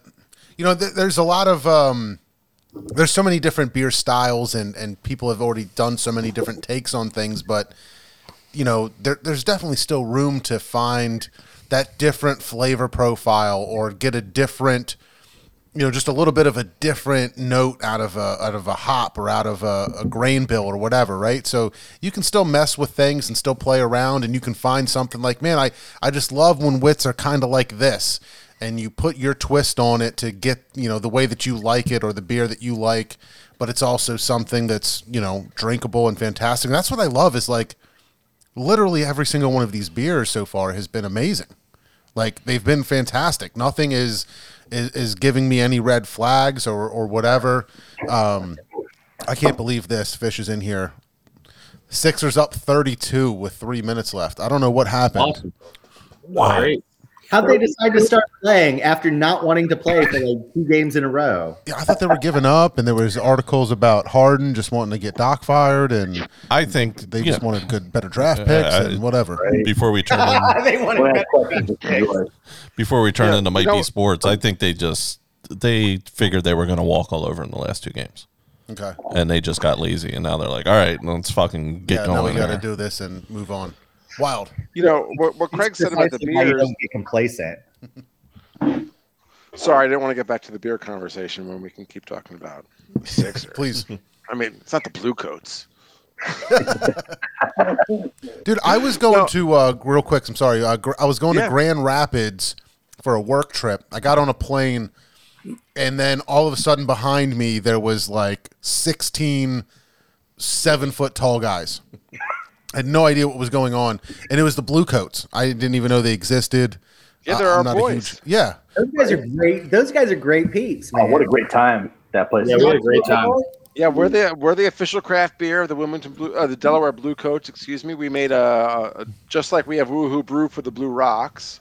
Um, we have uh, my can Varsity Brew. Varsity Brew. Varsity Brew for the for the um, Blue Coats, and this year we had the Wilmington Brew Works Beer Garden at the Chase Field House, and it was just a great place to watch the game. You can get a group of like thirty people up there. Your tickets came with beers and uh, came with uh, Wings. wings. Yeah. And you're you're right on top of the court looking over it, and you had So much fun. VIP seats. It was great.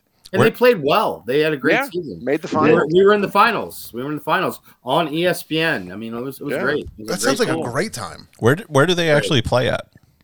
Uh, the Yeah, Chase. Field House is on the uh, other side of the Christiana River from Frawley Stadium. So, Okay, um, We'll build a stadium down there. yeah, kind of in between um, 495 and 95 um, on, on the other side of the Christiana River.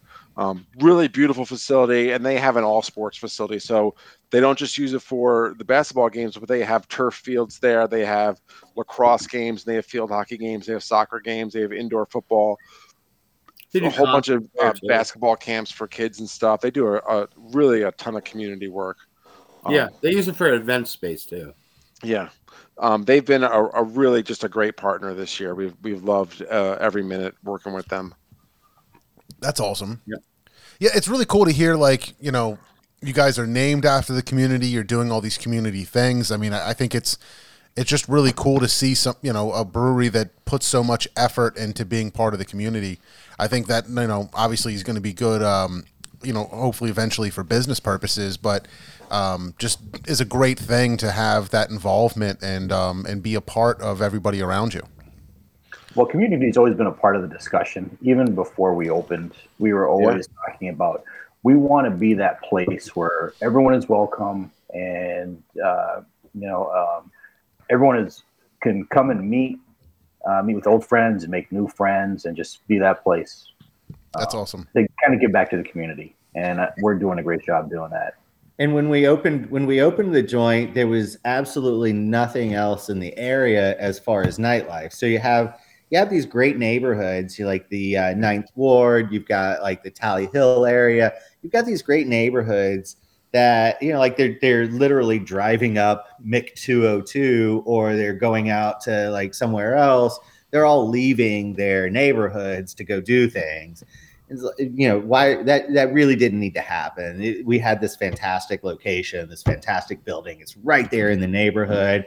It's like the the perfect you know like if if officials don't want people to drink and drive it's the perfect setup right? Because you can walk over you can walk back i can walk to the brewery from my house on the uh, delaware greenway bike trail Nice. So it's really cool. I mean, you can like you know you can get uh, you can get through all the neighborhoods with walking or with a bike. So it's a there, fantastic thing. There is definitely a large com- portion of the community near us that are teachers that just love snow days because they're like, oh, it snowed and I can just walk to the brewery. Are you guys gonna open? They're like, "Can you guys open for us?" And I'm like, eh, "Okay." You don't know how many papers have been graded in our brewery in our tap room. oh, that's cool. Yeah. Yeah, yeah. Uh, Friday afternoons, you'll see a lot of people with their computers open. You know, the other thing I, I noticed this the other day. Well, I've said this a few times, but like Friday afternoons, we seem to be the place that people who just had a baby, like in the past four weeks, oh yeah, bring their kid. They're like, okay, grandmas and grandpas have left. We've got this little thing we need a beer. Yeah. And, and, they bring their kid and yeah. and the kid sits in the car seat and they kind of just enjoy some time away from the grandparents and it's like their first outing. And like yeah. I was in on a Friday the other noon and one of our old staff members was there with her new baby, which was beautiful. And then there were like three other infants, oh, six oh, weeks or less. Like Saturday uh, afternoons, uh, uh, you know, early part yeah. of the, it's, it's like a, it's like, uh, you know, sometimes it's a, it's a baby carriage, um, you know, parking lot at some point because you got a lot of people bring their kids out. They get to go out during the day, and you know, the funny. So we do a we do a tremendous amount of first birthdays too back in our room. Like there, you know, people like first birthdays, and you know, all the all the birthdays that end in zero. You know, like you know, thirties yeah. and forties and 70s. I mean, we, we get lots of, you know, like different people that come in. It's it's really fun. So and and you know, and and we we sort of created the place after a place that we would want to go to. And also, you know, the people that work for us want to go to places like that. And that's what's great about craft beer is because, you know, you don't have to stay open till one o'clock in the morning. You know, you're not a bar. You know, right. you're you're you're you know, um, and that's one of the things that we kind of did. We don't we don't stay open past ten really, so it's a place that you come to, and yeah, uh, you know there are times that you know the staff and uh, you know will go out and go to another place, you know, after they're done work because you know most of the people that work for us are professionals. They all have jobs doing something else, and they're doing it part time. And this is they're doing it because they like craft beer. You know what I mean? Like you know, like even our owners, yeah, all, all yeah, most of our owners, do it, you know, like, yeah, are, are are doing, you know, you know, have other jobs, and this is sort of like a part time hobby and love, and and uh, it, it, you know, it's it's a good community to be in. We love it. That's amazing. So tell us what's uh, what's new and exciting. What's up next? New events, new releases. What's going on exciting with uh, WBW? Craig, you want to tell me what you're, what you're dropping the end of next week? What am I dropping next week? I don't know. Mexilante Especial. Oh, we're doing that. That's right. Oh yeah. I'm very excited about Mexilante. We gotta do that by the Especial. fifth. one of my favorite Yeah. beers, man. Uh, so like one, like I love lagers. Um, you know, that's just the that's the thing. And um, where you think it's the the going to be the year of the double, I was going to make fun of you for saying that. I was like, man, I've read that in so many Brewers Association rags that uh, you should be linked right up there with. It's the year of the porter. Oh, Oh my god! Please, Don't knock on Porter. please. guys let's get behind this. I think everybody can get behind crispy boys. Like it's it's a tide. It's gonna turn. I was on the year of the lager for like four years. man i know. This it's it's sickening. Why does the ipa keep doing this? Um but one of my favorite one of my favorite beers man is like those those uh, really great um you know skunked mexican beers they're fantastic with the lime in them Yeah. Uh, so we're gonna we're gonna do one of those. I can't skunk it because we don't have like that ability to put things in like clear glass bottles. But I promise you, the best way to drink this: pour a twenty ouncer, set it in the sun, go do something, come back to it. Fabulous. It's gonna be skunked because that's what does it. Light. That's it's gonna be the it's it's the, like the best you've ever tasted. If you take our German style pils and you set it in the sun, go do something, come back to it, it tastes so good. That's the way I recommend drinking them. You got to skunk that, The skunk those Skunk hops it. first. So our, our first Mexican style lagers come in uh, and middle end of next week. I don't know what day you're canning it, I but like it. um, yeah, just in time for Cinco de Mayo. We call it Mexilante Especial. And then Love it. at some point later this summer, uh, Craig, you're going to do a Mexilante Negro, right?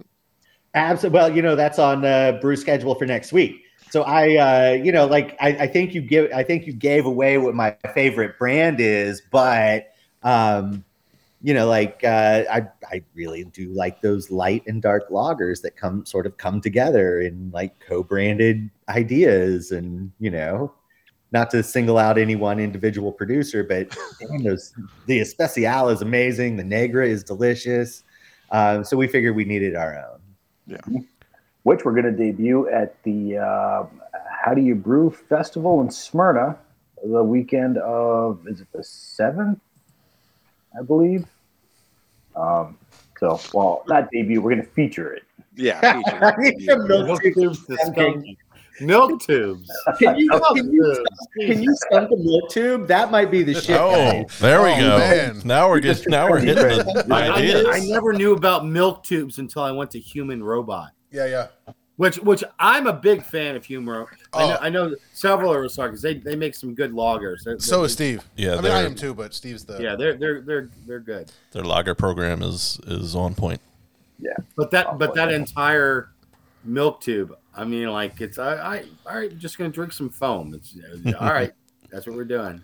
It's an Craig, experience, I before guess, you right? can it, can you get like a clear tube and just like run it, you know, like outside and then then into the canning machine, into the wild goose? It's like a Rube Goldberg machine to get your beer into a keg. We'll get we'll get clear tubing and we'll get some bright lights and we'll just shine it on there before you get it. Into, I love it. Pre-skunked for your convenience.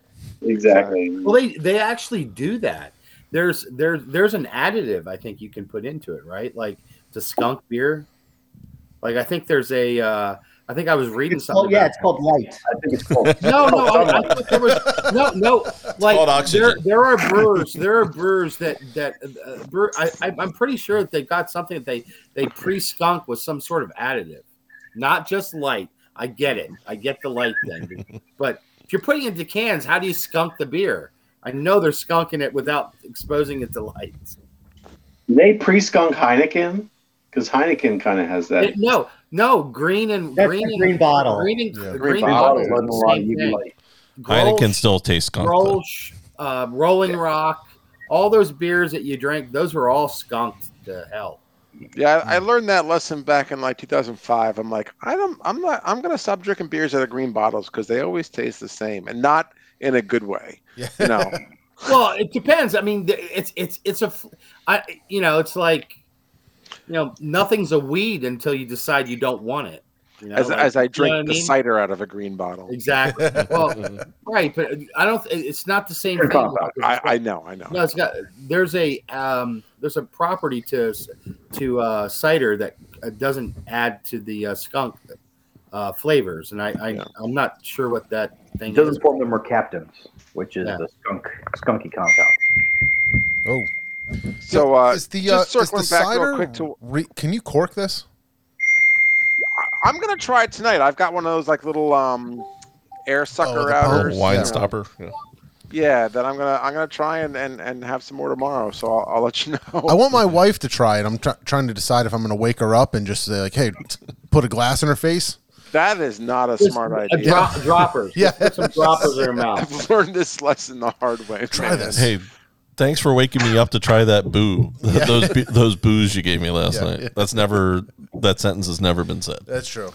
No, I just wanted to circle back to what Craig was saying. Was like, you know, you asked what makes us different, and he, he you know, talked about how like that, not sticking to the style, and, and I think that that carries through across everything that we're doing. You know, we're not that brewery that's in the you know the the, the back corner of the industrial park. We're not that brewery with this big showy showy space we're not a place with a long bar. We have, you know, table seating. We're gonna bring you a beer um, because that's how it kind of works for us there. We, we we've got you know, um, a lot of different things. Our, our can labels, you know, when I designed when when Craig came to me and said we're gonna start making cans, I want you to think of them like record labels, just like everyone's different. Doesn't have to have any sort of relation to the previous one.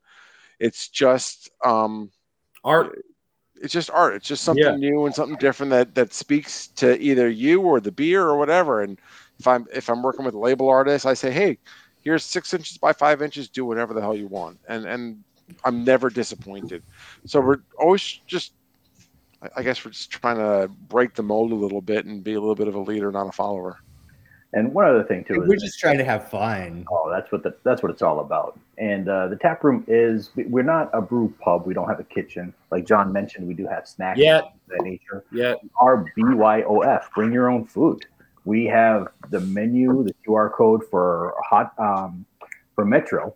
Uh, so people can come in, get seated, scan the menu, and order pizza, and then go over, pick it up, bring it back. Yeah. Used for hotspots. People do DoorDash and bring in cheese trays and things of that. Got to make a big shout out to Mitch's Mo Better, who who Oh, comes almost every weekend. Some of the Oh. best fried chicken you're ever gonna have. Yeah, He is- fried chicken, man, that is fantastic. Yeah. yeah, It was great with beer. so good, so good. It was great with cyser. He's pretty much the only food truck that we bring back now, and and and he's With good reason. yeah, Yeah. top notch. John holds it down. Yeah, Fried chicken and beer is peanut butter and jelly. for Fills it, and you don't and you don't have to wait very long for that chicken.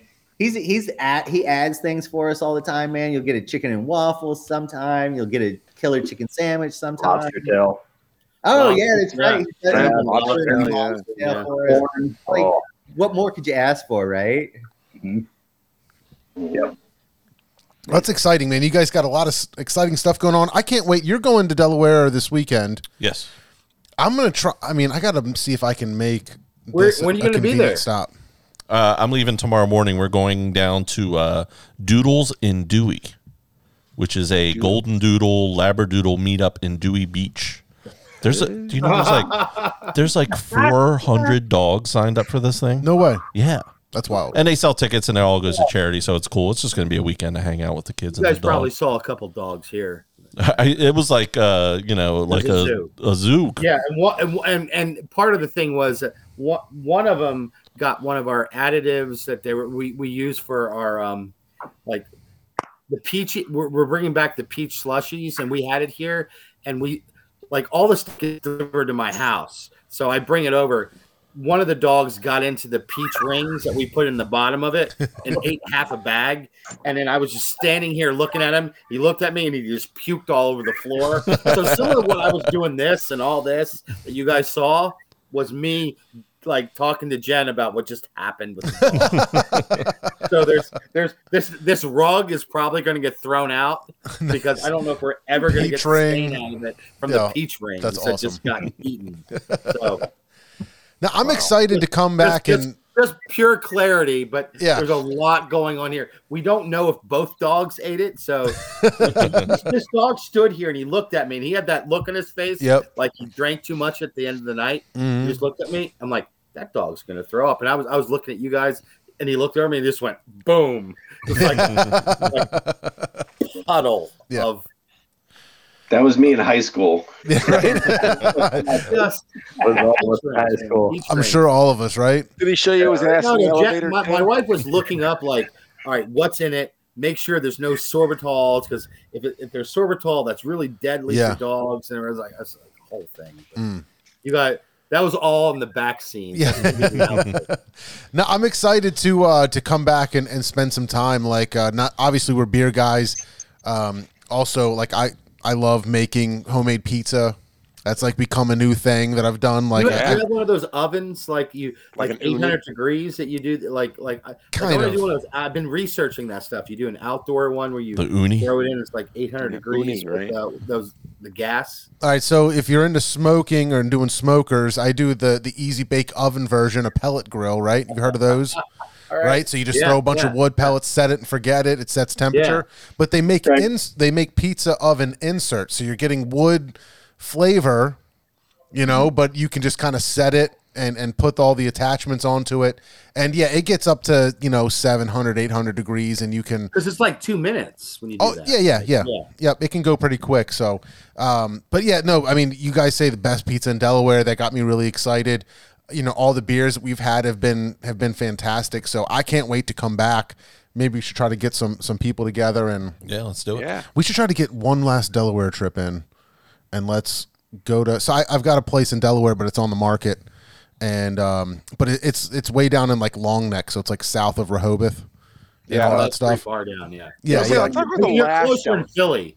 If you're Let's in Philly, not call you're it the last now. Delaware trip. You know, Well, just- no, well, you know, the last trip to our place before it sells, but like we should try to go and Yeah. and and have like a uh, a weekend where we stop there, get some pizza, get some beers, you know, a bunch of cans to go, and go have ourselves a. Uh, I, I definitely know a lot that of people that treat us as their stop on the way to the beach, whether they're coming from Philly or from like you know Collegeville, Downingtown, and Yeah. they're up there. They're heading down to the Delaware Shore, Delaware beaches, and they they, they stop and stock up on their way down. And I Yeah, usually go a in. different way, but I have gone a way that's pretty close to you guys. I so I think I could swing over and, and maybe add twenty minutes, you know, to, to, to the drive. But you know, it'd be a great spot. twenty to stop. minutes and uh, gallons of fun. gallons. It's worth it. I'm making them leave at 6 a.m. tomorrow, so we're not. Are you? thi- yeah, That's a good move. I'm. I'm gonna get up at six. Yeah. let's, let's be honest. We're not leaving at six. Yeah. Well, if you time it right, you can stop by the tap room and also pick up some dog treats because we There you make we have these dog treats made out of our spent grains that are fantastic. Cool. Um, Oh, Five have you stars. tasted them, Derek? what's that? Have you tasted them? I can neither confirm nor deny. I love that. Derek got It's been great. I love that. You guys are, are very dog friendly. You're very kid friendly, family friendly. You've got great parking, so you so you're you know friendly to me. But you've got all, all the fantastic things. You're that just, endeared to the forty-year-old dad. yeah, right. Exactly. We're the ones that are coming there. They're spending the money, right? Yeah. You should be You're catering not wrong. us. You're not wrong. I argue Most this with of us people all the time. Forty-year-old dads. You know, Yeah. Turntable Tuesday, bring your own vinyl. How can you go wrong? Yeah. Ah, Can't. great time. Great time all week Yeah. long. Um, let's get into the toast quick. We're going to do the toast of the week. Um, Yeah, hopefully you guys have something. So we're going to do the same thing. We're going to start, and then we're going to move it down the chain the same way. How about a beer? Woo! Might Be Brews presents the toast of the week. Oh my god, dude. You going? I'm going. Go ahead. Sixers win by 35 in an elimination game. We got to give it up. You know, they shit the bed the last two games. They came back. Let's bring on the heat. Let's go. Let's, go, go. Sixers. Play the song. Cheers, Sixers. There you go. Eagles moved up in the draft to take a guy, but I don't watch enough college football to know any of the college guys, so I'll just be mad about it for no Yeah, I'm reason not sure without exactly any knowledge. Uh, my toast is going to be to my brother Nathan, who uh, out of the blue sent me this fantastic gift. Um, you know, a lot of people probably assume it's an NFL thing, but uh, I'm a huge Formula One fan. I probably talk about it way too much on the uh, on the show, but uh, this is a McLaren uh, Lando Norris. Um, you know, football jersey they did for the U.S. Grand Prix last year, but uh, my brother sent it to me in the mail out of nowhere um, yesterday, or, or I guess last week. But uh, cheers to Nathan. How about a beer? Oh, wrong one. Yeah, that too. Yeah, that too. How about a beer? Can I- cheers, Nathan. Appreciate you. Can I piss you off? Go ahead. I love getting La- pissed off. Last race was a little boring. Yeah, Yeah. it's all right. Yeah, I mean, everybody Verstappen just went stayed- away and hide and hid, and then It happens a lot. Wait, are we man. talking? Are we talking about that uh, ten lap race that they did? Or is the that the one we're talking about as the last race? Well, they, they do they do a sprint race. They did a sprint On race Saturday. on Saturday to kind of set up the grid for Or are you Sunday's race. The, uh, you talking about the Sunday race? the Sunday race. Oh man, you should have seen the sprint race. That was. Good. I did not see the sprint race. Sprint race was pretty good. A lot of people moved positions, but you're right. In some cases, on some tracks, you know, the grid stays the same. If everybody gets clean, you know, out on the first, maybe you know the first uh, the first turn, some people move up a bunch of spots, but for the most part, if that leader who's in pole gets ahead, he's got it? clean air. He's you know he can be gone. He can be out of there. So, but I mean, I do. The DRS zones. The DRS zones played into the sprint race really big time on last Saturday. Yep. It was epic to Yeah. watch uh, Red Bull overtake the Ferraris. I Yeah. mean, just bam. Uh, those guys can move. Yeah. And why were they not on for so much of the Sunday race? What do you mean the DRS? Yeah. Well, you have to be within a second of the person in front of you. But I thought they weren't even allowed to use them because of the because of the weather. No, it's only like the first two laps, or if there's a restart. If they have a red flag and you restart, you got to wait two laps before you can use them again. But but some laps, cool, some man. some courses have less DRS zones. Right. So like the one two weeks ago had like four zones, and this one only had two. So it can be. Uh, I think it was it was two, but whatever. But yeah, anyway, shout out to my brother Nathan. He got himself a Yo, DR3 uh, Daniel Ricciardo jersey, and he loved it. He's like, I love this jersey. He knows I'm a, a Lando Norris guy, so he sent me a Lando. But uh, let's move over to John. John, you got anything? Uh, let's go to uh, all the boys of summer out there, whether they be playing for the uh, Wilmington Blue Rocks, um, my boys, New York Yankees. You can make fun of me all you want, but I grew up there, so it's okay. It's okay Um, if you're from there. I, I'll allow it. Exactly right. But uh, to the to the Blue Rocks, to the hometown boys, and Mr. Celery. Cheers. I always call I always call baseball the uh, the screensaver to my summer because it's just once it hits, it's on. Yeah, that's It's just on the on TV, in the background. nonstop. It there, just plays. right? MLB.TV. DJ Studs, what you got?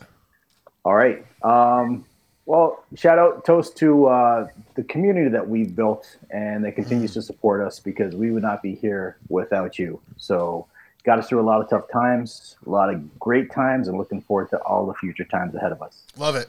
Cheers. Cheers. Man, I love this group, this group that you guys have. I mean, you've got this great Wilmington community supporting you, but you guys even have this fantastic group of leaders that are all managing these different parts and different aspects of the business that all seem to work cohesively together and each complement each other. So it's a really cool thing to see and uh, and be a part of. So I mean, I don't know, it's it's really cool and and you know, cheers to you guys on top of that. But let's pass it down to Dan. What do you got, Dan? That actually was going to be my toast. Is since all the the other partners are here, toast to you guys for all your hard work. Oh, And it's been an amazing journey, and it's just starting, and it's it's just going to get better and better. And cheers to living the dream. Cheers. Thank you. Yeah.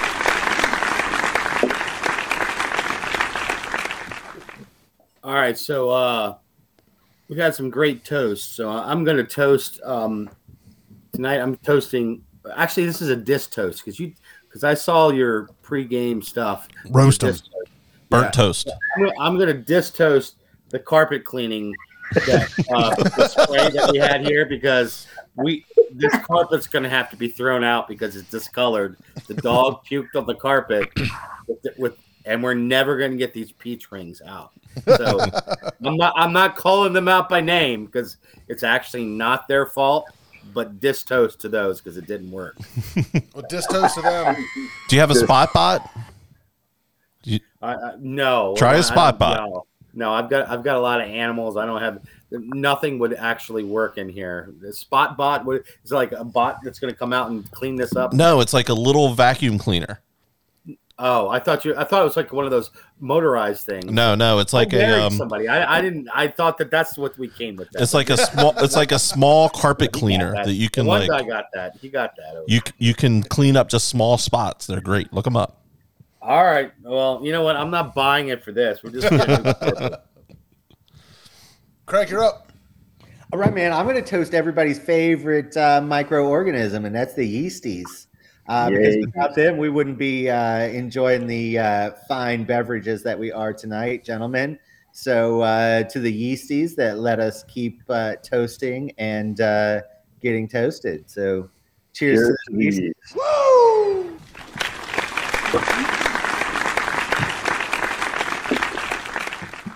Guys, since I, I got a little bit more stout left, let's do one to uh, those big fighters in Ukraine and say Budmo. Budmo. Oh, Budmo. Woodmo. Absolutely. That's uh, from what I've learned, Ukrainian. Cheers. Cheers. Guys, uh, I can't thank you enough uh, for hanging out with us, giving us fantastic content. But it was just such a pleasure to meet you guys, to hang out, um, you know, to, to get to know you and, and learn a little bit about the brewery and everything behind it. So I, I really appreciate it. Thank you guys so much. If you took the time to listen and to watch the show, we appreciate it so much. Make sure you share, like, go visit Wilmington Brew Works, go look them up, find them, have yourself a good time, drink some beers. We'll see you next time.